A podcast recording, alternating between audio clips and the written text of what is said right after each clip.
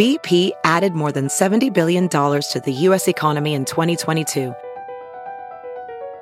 Investments like acquiring America's largest biogas producer, Archaea Energy, and starting up new infrastructure in the Gulf of Mexico.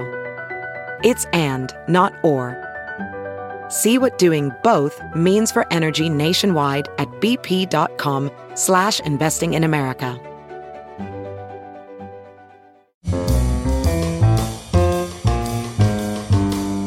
For November 6th, it's Merriam-Webster's Word of the Day podcast. Brought to you by Merriam-Webster.com, the popular dictionary site delivering authoritative definitions, rich, helpful usage content, and dynamic features for language lovers and language learners alike. Today's word is mollify, spelled M-O-L-L-I-F-Y. Mollify is a verb that means to soothe in temper or disposition, to appease. It can also mean to reduce the rigidity of, to soften. Mollify also means to reduce in intensity, to assuage, or to temper. Here's the word used in a sentence from the Washington Post by Chelsea Janes.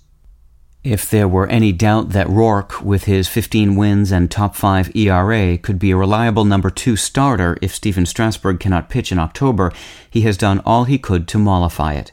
He now has thrown 200 innings for the first time.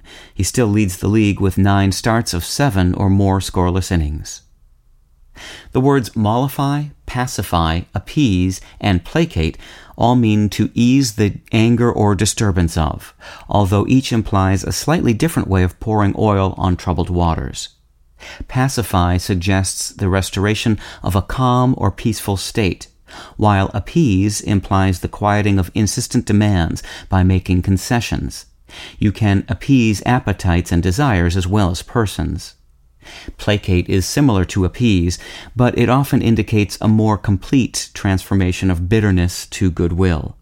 Mollify, with its root in the Latin word mollis, meaning soft, implies soothing hurt feelings or anger. With your word of the day, I'm Peter Sokolowski. Visit Merriam-Webster.com for word games and quizzes, words at play blogs and articles, Ask the Editor videos, and real-time lookup trends. Visit Merriam-Webster.com today.